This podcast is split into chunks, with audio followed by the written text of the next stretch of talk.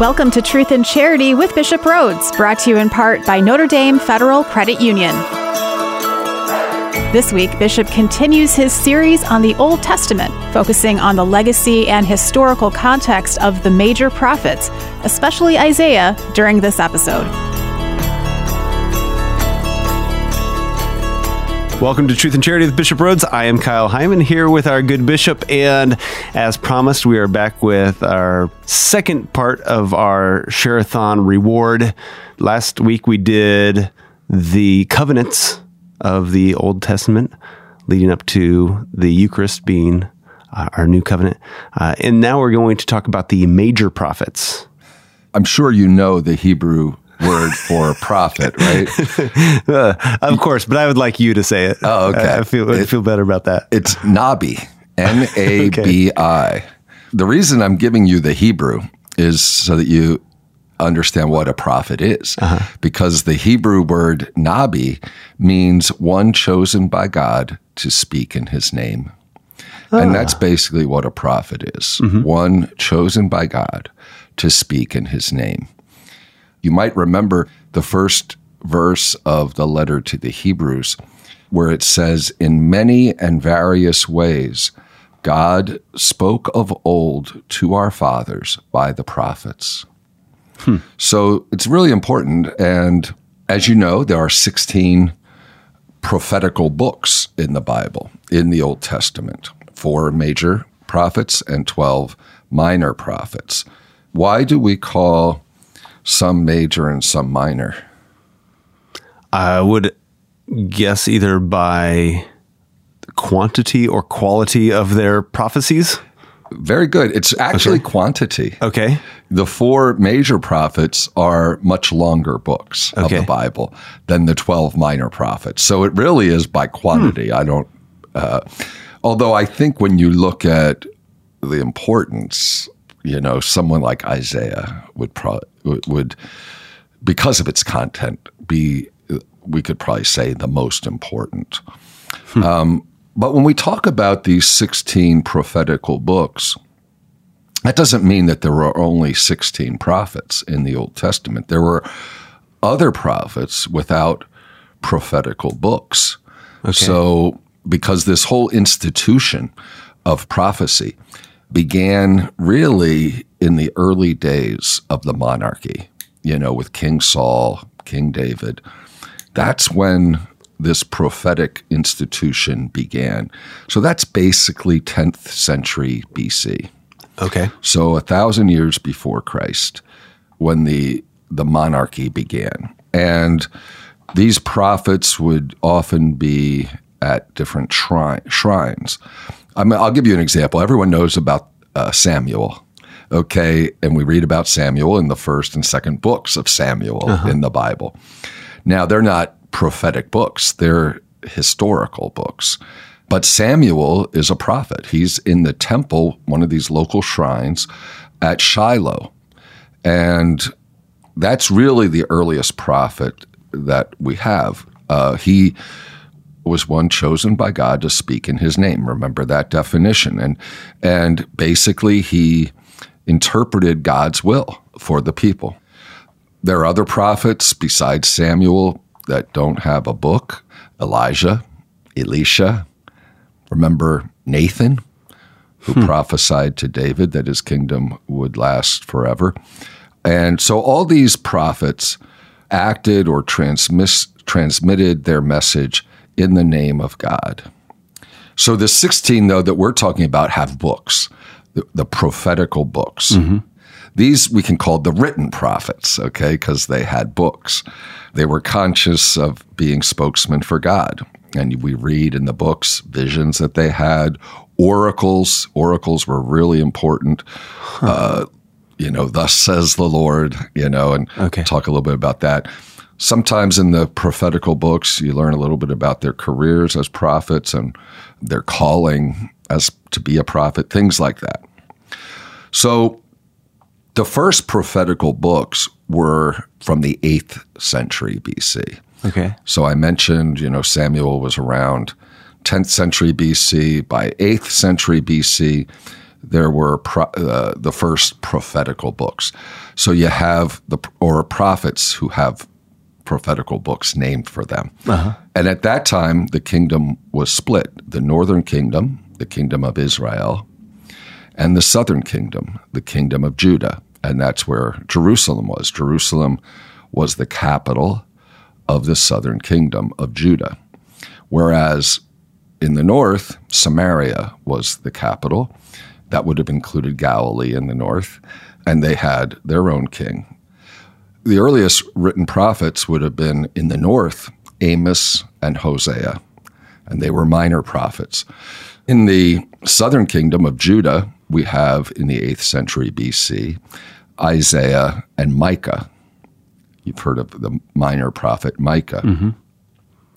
Then moving on to the 7th and 6th century BC, you have other prophets Zephaniah, Habakkuk, Nahum, Nahum and one of the major prophets, Jeremiah. Mm-hmm. Then in the 6th century BC, the prophet Ezekiel, another major prophet. And then others came even later, up to the last prophetical book. The last prophetic book is the book of Daniel, another Okay. major prophet. But that was written a little before 165 BC. Hmm. So there's kind of a distance in years between the book of Daniel and the last prophet before him. Anyone who's studied scripture and how the scriptures came to be would know that the prophetical books like like so many others were not written all at one time. Okay. okay so it was many years. There was a process over a period of time. The prophetical books contain the main elements of the prophet whose name they bear. So if you have like the book of Isaiah, there were some sections, which, especially the beginning, that were written by the prophet himself. But in these prophetical books, you'll find other parts of the books that were really written not by them, but but by their disciples, by those who followed them and mm-hmm. followed their teachings. So it took, you know, sometimes a development of of many decades till a book reached its final form because you have first the, the prophet's words that's mm-hmm. the first the most earliest historical part. But then you have as i mentioned the contributions of the, the disciples of the prophets and sometimes these are big sections. And sometimes the disciples recalled things that the prophet said and wrote about them. So there was an oral tradition 1st And then there was a, a later period where all this was redacted. We would we would use the word edited. So you have an editor who put all these things together. He would compile it into a book. So that's why when you study these books and you look at the and you're trying to understand the book and its historical uh, in, the historical context, it can be a little challenging because you're saying, "No, was this something the prophet himself said, or was this one of his disciples, or you know?" Uh, so there's this whole thing. Now, all of this we believe is under the inspiration of the Holy Spirit, of course, because the Bible is inspired by God. When we read the prophetical books, we'll often read oracles. I mentioned earlier, they're like speeches or solemn statements that they would make in the name of God. They would say things like, Thus says the Lord God. Sometimes it's denunciation, you know, or uh, words of judgment, you know, or sometimes they're words of consolation, promise, like prophets, some of the prophets you see the promise of salvation. Some of these oracles were addressed to all the people, some they were just addressed to one person, one individual. Sometimes a an oracle is for the whole nation. Like for example, there could be an oracle that a prophet is delivering to the king, you know, but it could be appropriate, and we see its meaning even today for leaders. Right. Sometimes you see other kinds of literature in the prophetical books. Um, you know, you see accounts of dreams that they had or visions. Sometimes a little bit of biography about the prophet, their calling by God. things like that. So sometimes there's pieces of letters or wisdom sayings that you can find in the prophets as well. Sometimes there's actions, symbolic actions. I mean, think, for example, of you read in the book of prophet Jeremiah where he put the yoke around his neck.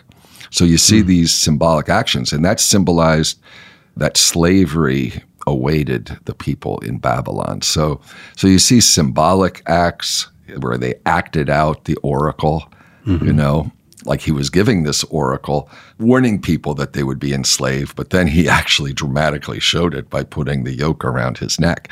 So you see all these kinds of things in the prophetical books. I think talking generally about the prophets, their primary subject was monotheism, that there is one God mm-hmm.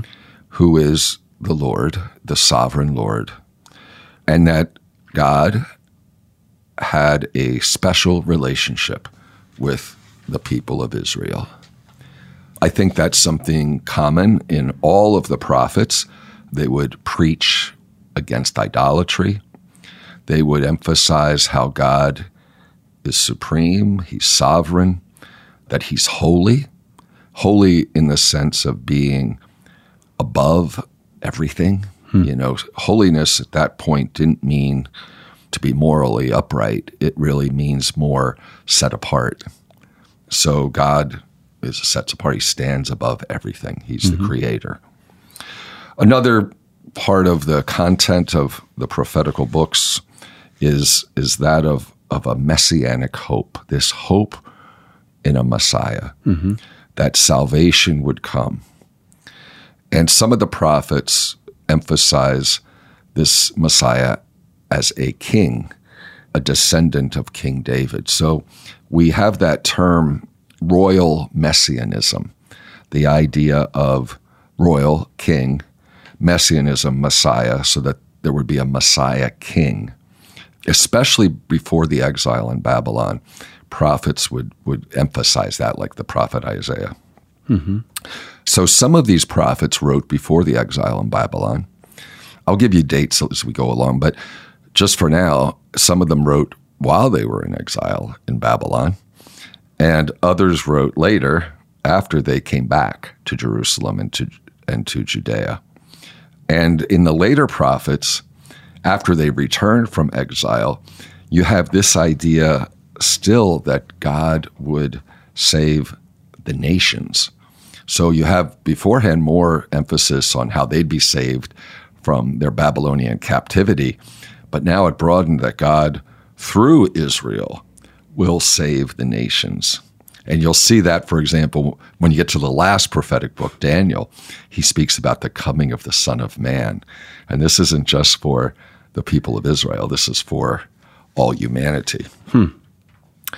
Another thing you find in the prophetic books is ethical or and social teachings, the importance of justice, uh, especially for the poor. You see some real firebrands like Amos, who's who's really denounces in the strongest terms the oppression of, of the poor. The prophets are concerned about obedience to the law, so following the moral precepts of, of the law of Moses. But you see also in the prophets the importance of of not only mere external observance of the law, but also having a clean heart, you know, one's interior. Of course, Jesus stresses that a lot too, but you also see it in the prophets. And they write about the importance of worshiping God, religious worship. So that gives you kind of a broad, in broad strokes, kind of the themes that the prophets uh, treated. It is helpful before we start talking about a particular prophet, and I know you want to talk first about Isaiah, mm-hmm. the historical background.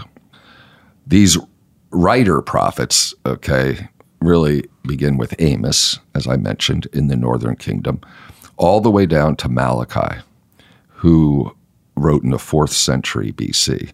So you have the eighth century BC to the fourth century BC. That's the time frame of the written prophets Okay. The other ones that I mentioned that came earlier, like Samuel, they're, they don't they don't have prophetic prophetic books, but eighth to fourth century BC is when these prophetic books were written. With the exception of Daniel. That came comes so much later, that second century uh-huh. BC. But the others are all between the 8th century and the 4th century BC. So we're talking about a 400 year period here. Yeah. So it's like longer than the history of the United States. so when you think about it, okay, this gets a little complex to kind of understand because you're you're talking a 400 year period and there are a lot of events that took place, a lot Right. of changes, you know, different kings, different I mean, different battles and wars and everything going on. The the the exile in Babylon, for example, in the 6th century BC. So so we're going to start at the beginning, the 8th century BC. At this time, the kingdom, you know, there were two kingdoms Israel in the north, as I mentioned. And um, that was really the dominant kingdom in the 8th century BC. But it started to decay and it collapsed at the hands of the Assyrians. The Assyrians were a major superpower, I guess we would say today. Um, so, really, the northern kingdom collapsed in the year 722 BC. Okay.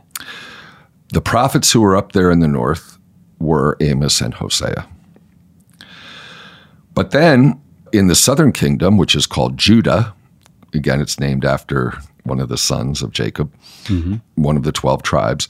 Then they, it became the heyday of the southern kingdom after the northern kingdom fell. And that really, under a, a really good king, King Hezekiah, who reigned from 716 to 701 BC.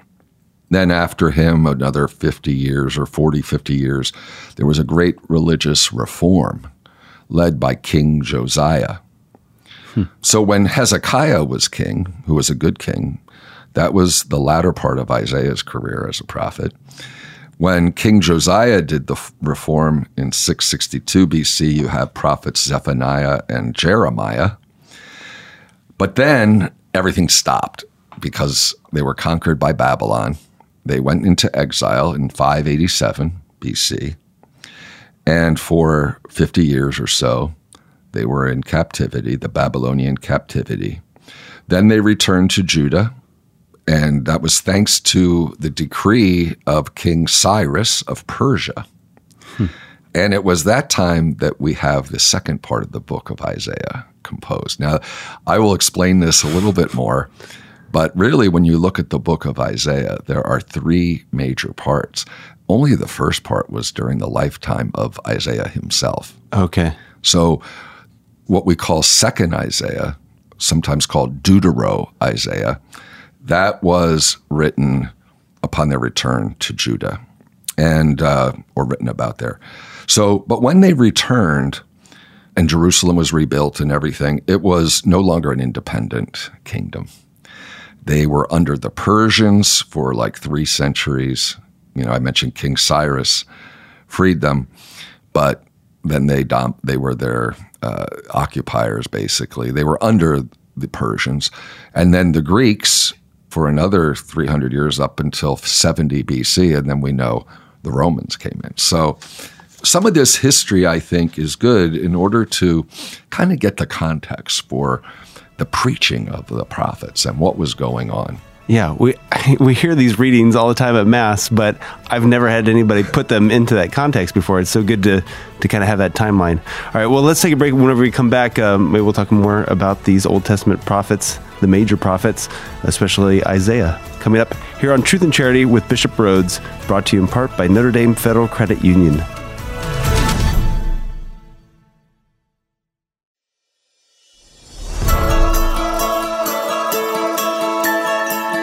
Welcome back to Truth and Charity with Bishop Rhoades. I am Kyle Hyman, and we've just been getting a background on the prophets of the Old Testament, especially the major prophets.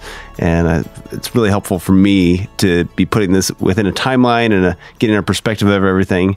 I know we're leading into Isaiah. Any more background on the prophets and the timeline before we get into Isaiah? No, I think we're, I'm ready to go to Isaiah. Okay. 8th century BC. Okay. Okay. Southern Kingdom, Judah. Should I just ask questions to review to make sure you were paying attention, Kyle? If you want to embarrass me, I'm ready. Yeah.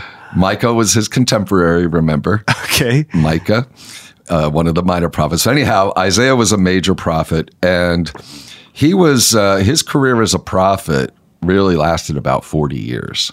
Okay. And he began the year that King Uzziah died. At least at that point, he became a prophet. That was in 742 BC. And then it ended sometime after the Assyrians attacked Jerusalem, which was in 701 BC. Okay. So keep that in mind. It basically 742 to 701 BC. He was a native of Jerusalem. We know he was educated, uh, an educated man. We know he loved Jerusalem. That's very clear when you read the book of Isaiah. So he was prophet during the time of four different kings. So the first king who was reigning when he began was King Uzziah. But that was, you know, he died, and then there were three more kings that followed him. How do we know this? Well, the very first verse of the book of the prophet Isaiah tells us. It says, and I quote, this is how the book of the prophet Isaiah begins The vision of Isaiah, the son of Amos, which he saw concerning Judah and Jerusalem in the days of Uzziah, Jotham, Ahaz, and Hezekiah, kings of Judah. By the way, son of Amos, it's not the prophet Amos up in the northern kingdom. It's a different Amos. So don't, Okay. don't get confused there. So there are these four kings. So he was prophet during their reigns, about 40 years. What was happening during these 40 years? Well, the main superpower was Assyria. And they were going around basically expanding their empire around the Middle East. So they were conquering different kingdoms. And what they would do is they'd take over a kingdom, they'd exact these tributes or taxes from them. They would sometimes deport people, like the Babylonians did later. So it was a time when everybody was afraid of the Assyrian armies. Uh, so you can imagine living in that context. And some of the kingdoms, because they wanted to defend themselves, would form alliances, or we would say a, today, I guess, coalitions to defend themselves from Assyria. Judah was under threat, and one of the questions came should they make an alliance with one of the other kingdoms? That's a question that comes up because Isaiah will speak against that, basically telling them they should trust God. Okay. Um, so anyhow, his ministry as a prophet began, and when it began, the kingdom up in the north, the, the kingdom of Israel, the northern kingdom, made an alliance with the kingdom of Syria. Okay. And so they joined forces. They made this, and they were encouraged by Egypt to do this to stop the advance of the Assyrians. Hmm. And they wanted King Ahaz of Judah to join them. Uh-huh. Ahaz was the third king during which Isaiah was prophet. And Ahaz refused, which is really what Isaiah told him he should he should refuse. I mean, Okay. Isaiah is saying you need to trust in God, don't enter into this alliance. But what did I, King Ahaz do? Is he tried to ingratiate himself with the Assyrians. So, in order to save his own kingdom, he was, I guess you could say, humanly speaking, he was being prudent, make friends with the enemy, the Assyrians. Well, what happened then in 734 BC is Assyria overran Syria and most of Israel, the northern kingdom, and some other lands. Some years later, in 722, the capital of Israel fell. That was Samaria, the city of Samaria. By the way, much of that population was deported and they were replaced by foreigners. So this helps us to understand why the Jews and the Samaritans didn't get along. Right. Because the foreigners came in, the Israelites who were there were deported anyhow.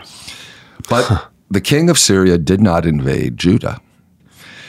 I guess Ahaz kind of did ingratiate himself, and um, but what he did, the king of Assyria made Judah pay a very heavy tax, a very heavy tribute to them. So really, Judah became a state dependent on Assyria. So even though they were at peace, it was pretty shaky. Um, and what happened at that point was the religious life of the people started to deteriorate.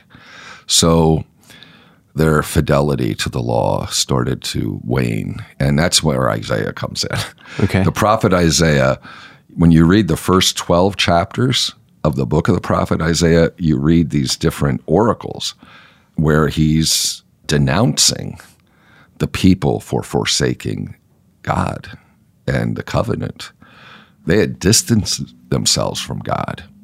And the future was bleak. I mean, basically, Isaiah was warning them and he was calling them to conversion. He said, if you're not faithful to God, you know, disaster is going to happen. He did tell them that they, you know, that eventually they were going to be destroyed, but he he did give them some hope because he said, if when you read Isaiah, he often speaks of a remnant of the people who would stay faithful to God. Hmm. He prophesied that there'd be a new reformed people that would emerge. Anyhow, King Ahaz didn't put his trust in God, and um, so he's looked upon as not a good king. Hezekiah, on the other hand, who followed Ahaz, did trust in God and listened to Isaiah. So that's interesting. So let's look more at the book itself. As I mentioned, there are three major parts. It's a long book. The first 39 chapters we call First Isaiah. That's the time of the kings of Judah, those four kings that I just mentioned. So we read in those first 39 chapters different visions and oracles of the prophet Isaiah during this second half of the 8th century BC, where you have the Assyrians and the threat of invasion. When you get to those latter chapters, 36 to 39, the latter chapters of 1st Isaiah, you read how the Assyrian armies reached the very gates of Jerusalem and besieged the city. The king of the Assyrians was Sennacherib. Hmm. Sennacherib. And that was in the year 701 BC. But the siege was lifted. They never actually took over the city. King Hezekiah, who was the king at that time, had put his trust in the Lord. We read about him going to the temple to pray. So he was a model king. He listened to what Isaiah preached. Now, after that, the city was spared, but he became very ill, and then God cured him of his illness. So that's all very interesting to read in these latter parts of First Isaiah. Unfortunately, Hezekiah wasn't the perfect king. They had some visitors from Babylon that you can read about, and and King Hezekiah showed him his treasures and everything, and and that was uh, considered the sin of pride, and uh, Isaiah criticized him for it, and uh, and it was at that point that Isaiah prophesied the Babylonian exile, that the Babylonians would come. So that's the first part, chapters one to thirty nine. The second part of the book of the prophet Isaiah uh-huh. is called Second Isaiah, or more commonly, Deutero Isaiah Okay. and that is includes chapters 40 to 55 Okay. Why don't we take a break and when we come back, we can do part two of Isaiah. very good If you have any questions, you can ask them by going to redeemerradio.com slash askbishop. Call or text the Holy Cross College text line 260-436-9598. And we've got more about our major prophet Isaiah coming up right here on Truth and Charity, brought to you in part by Notre Dame Federal Credit Union.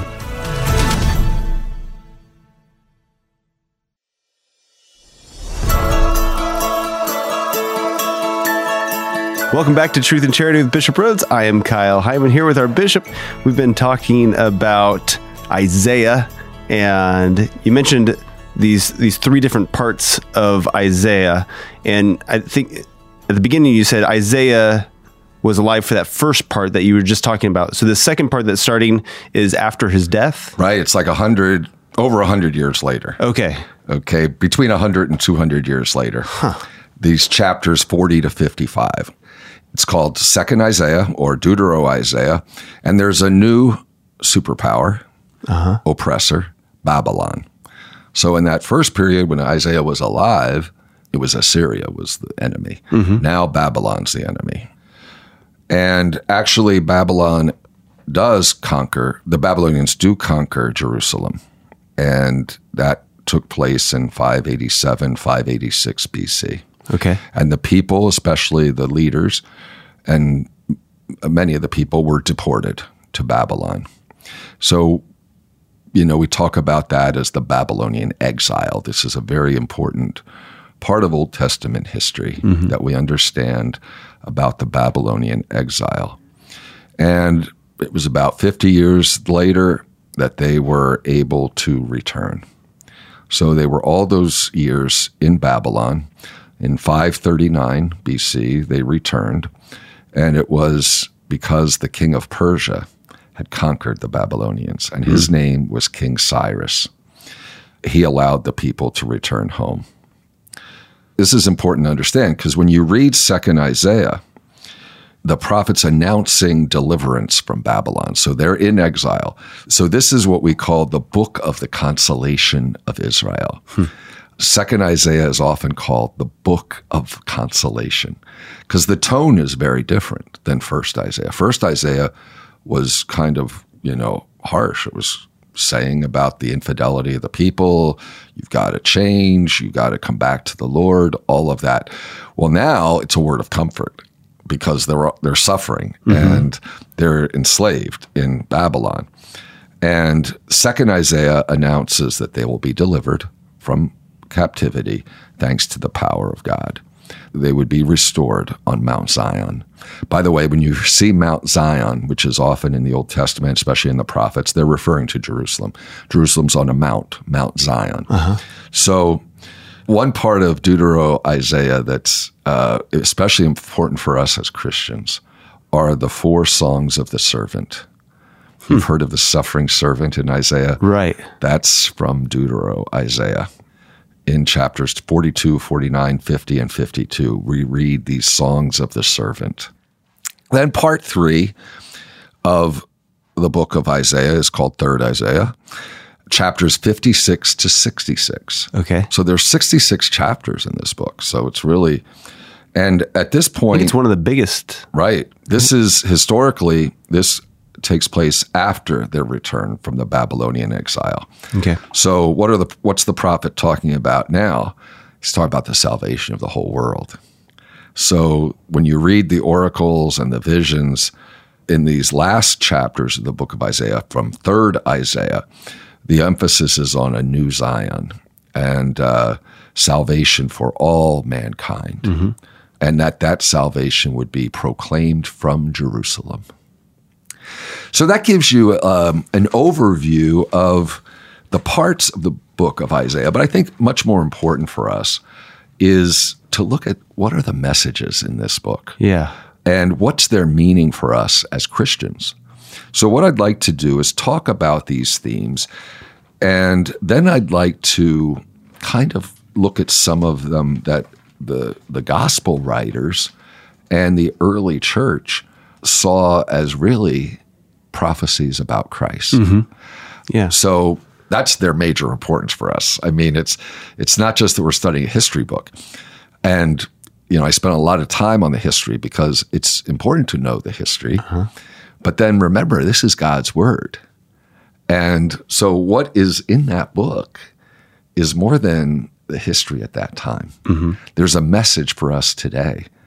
And actually, there's prophecy about the Messiah to come. So, you want to look at some of the great themes of the book, and then I'll look at some of the Christian interpretations? Well, let's do that. Why don't we take one more break, and then whenever we come back, we'll get into the meaning behind all this. Remember, you can ask your questions by going to redeemerradio.com slash askbishop. Text us on the Holy Cross College text line, 260 436 9598. And we've got more about Isaiah coming up right here on Truth and Charity with Bishop Rhoades, brought to you in part by Notre Dame Federal Credit Union.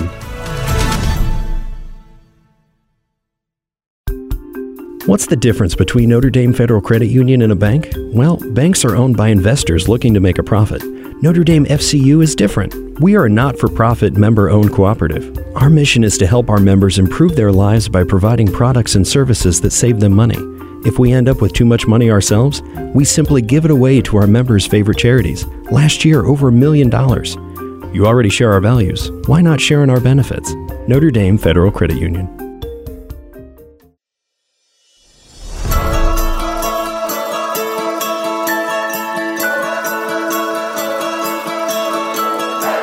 Welcome back to Truth and Charity with Bishop Rhoades. I'm Kyle Hyman here with our bishop. We've been talking about Isaiah, and you did a great job going through the history and the three different parts of Isaiah. And whenever you say that there's a spiritual meaning of all of this and it relates to Jesus and stuff, uh, are you saying, but it, it is still also a historical account? Yes. Unlike, I know we, we said like with Noah and Adam and Eve, those are uh, potentially fiction, but uh, or how do you, how did you describe them? Yeah, as? I mean, the, some of those early stories are prehistory. right. We don't know for sure So, if that's right, a right. history, but but this is This is Isaiah is, history, yeah. historically Yes. accurate as well. Exactly. Okay. And um, so, what we're looking at is the historical situation. Uh-huh. Uh, and you, when you read the book, you you see this. I mean, it talks about these different kings. It talks about the Assyrians and the Babylonians and all Mm-hmm. that. So, there's a historical narrative. But all through it, though, the important thing is the message of the prophet. Yeah. So you have themes about God and and man and salvation. I mean, these are all important themes.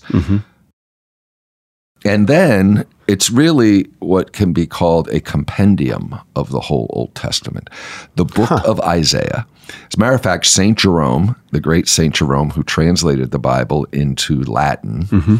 called the book of Isaiah, as it were, a compendium of all the scriptures because it's a compendium of Old Testament belief, Right. faith of, of the old in the Old Testament, but also according to Saint Jerome's, and it's true, it opens a window to the New Testament, to mm-hmm. the fullness of res- revelation with the coming of Christ. And then Saint Jerome said, Isaiah should be called an evangelist. I thought this is very interesting when he said this. You know, we call him rather than a prophet, uh-huh. he should be called an evangelist. And he says, because Isaiah describes all the mysteries of Christ and the church so clearly that one would think he's composing a history of what has already happened rather than prophesying what is yet to come. Hmm. So I think that's very Interesting. interesting. Yeah. Yeah. So what's his idea of God? Well, he writes, Isaiah writes about, and I mentioned this earlier, the holiness of God, that he's above everything. He's above all created things. He's the sovereign Lord. So in his presence, according to Isaiah, angels and humans can but tremble in fear and reverence. Hmm. So, this sovereignty of God. Now, we see that in other prophets too. It's there in Isaiah. And you see it in his own experience in the temple when he was called by God to be his prophet. He had this vision of the Lord seated in majesty. That's a famous uh, call story, the, the story of the call of Isaiah. It's found in that first Isaiah, the first of the three parts, in chapter six. So I thought it might be helpful for the listeners at times to just, you know, get a little taste of of uh, Isaiah, but also it's important to know about his call. Okay. So I just like to read Isaiah chapter six, verses one to six. In the year that King Uzziah died, I saw the Lord sitting upon a throne, high and lifted up, and his train filled the temple. Above him stood the seraphim.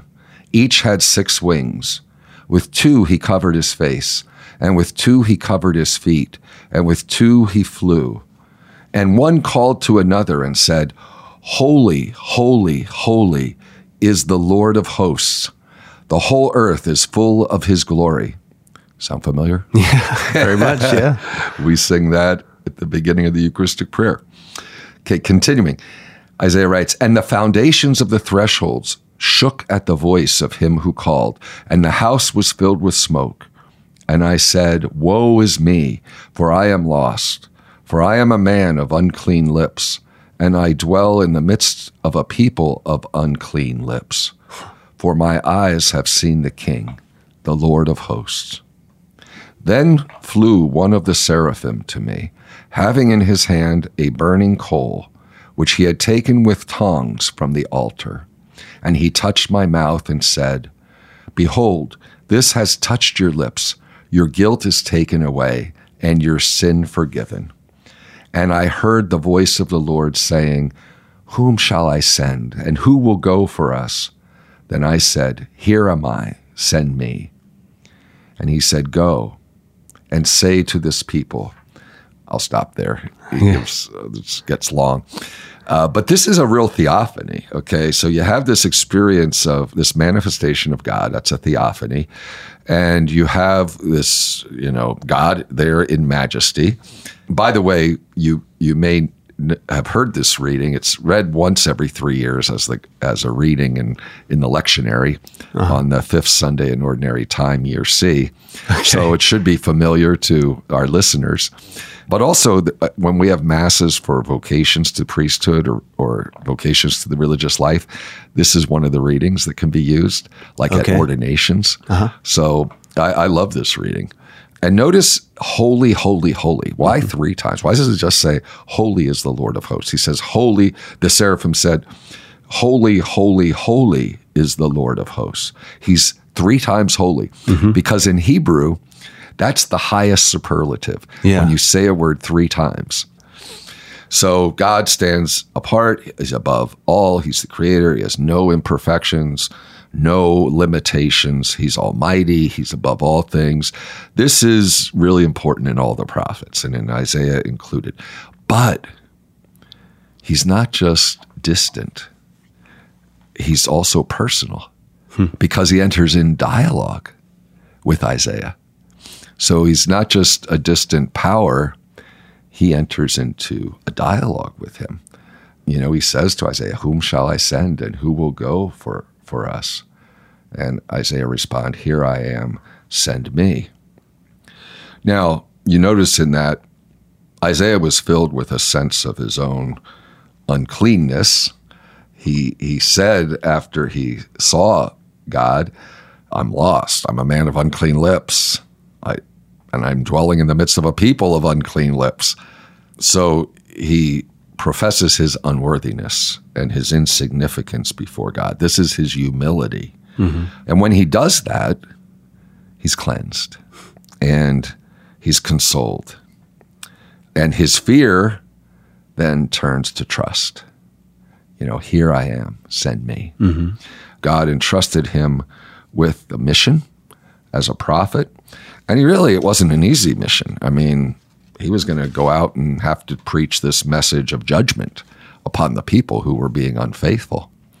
So when we look at the, this theme of the majesty of God, the holiness of God, another theme that kind of goes with it is the lowliness of man, hmm. especially when he sins.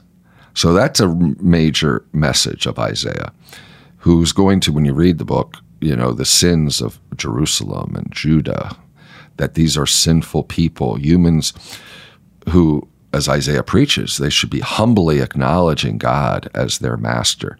But no, they rebelled against him. They didn't trust in him. They sinned. They rebelled against him. They insulted God, really, by entering into that alliance.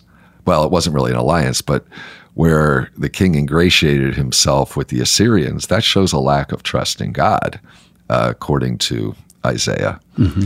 And really, when you read Isaiah, it's clear that the worst sin is pride, man's pride, self sufficiency.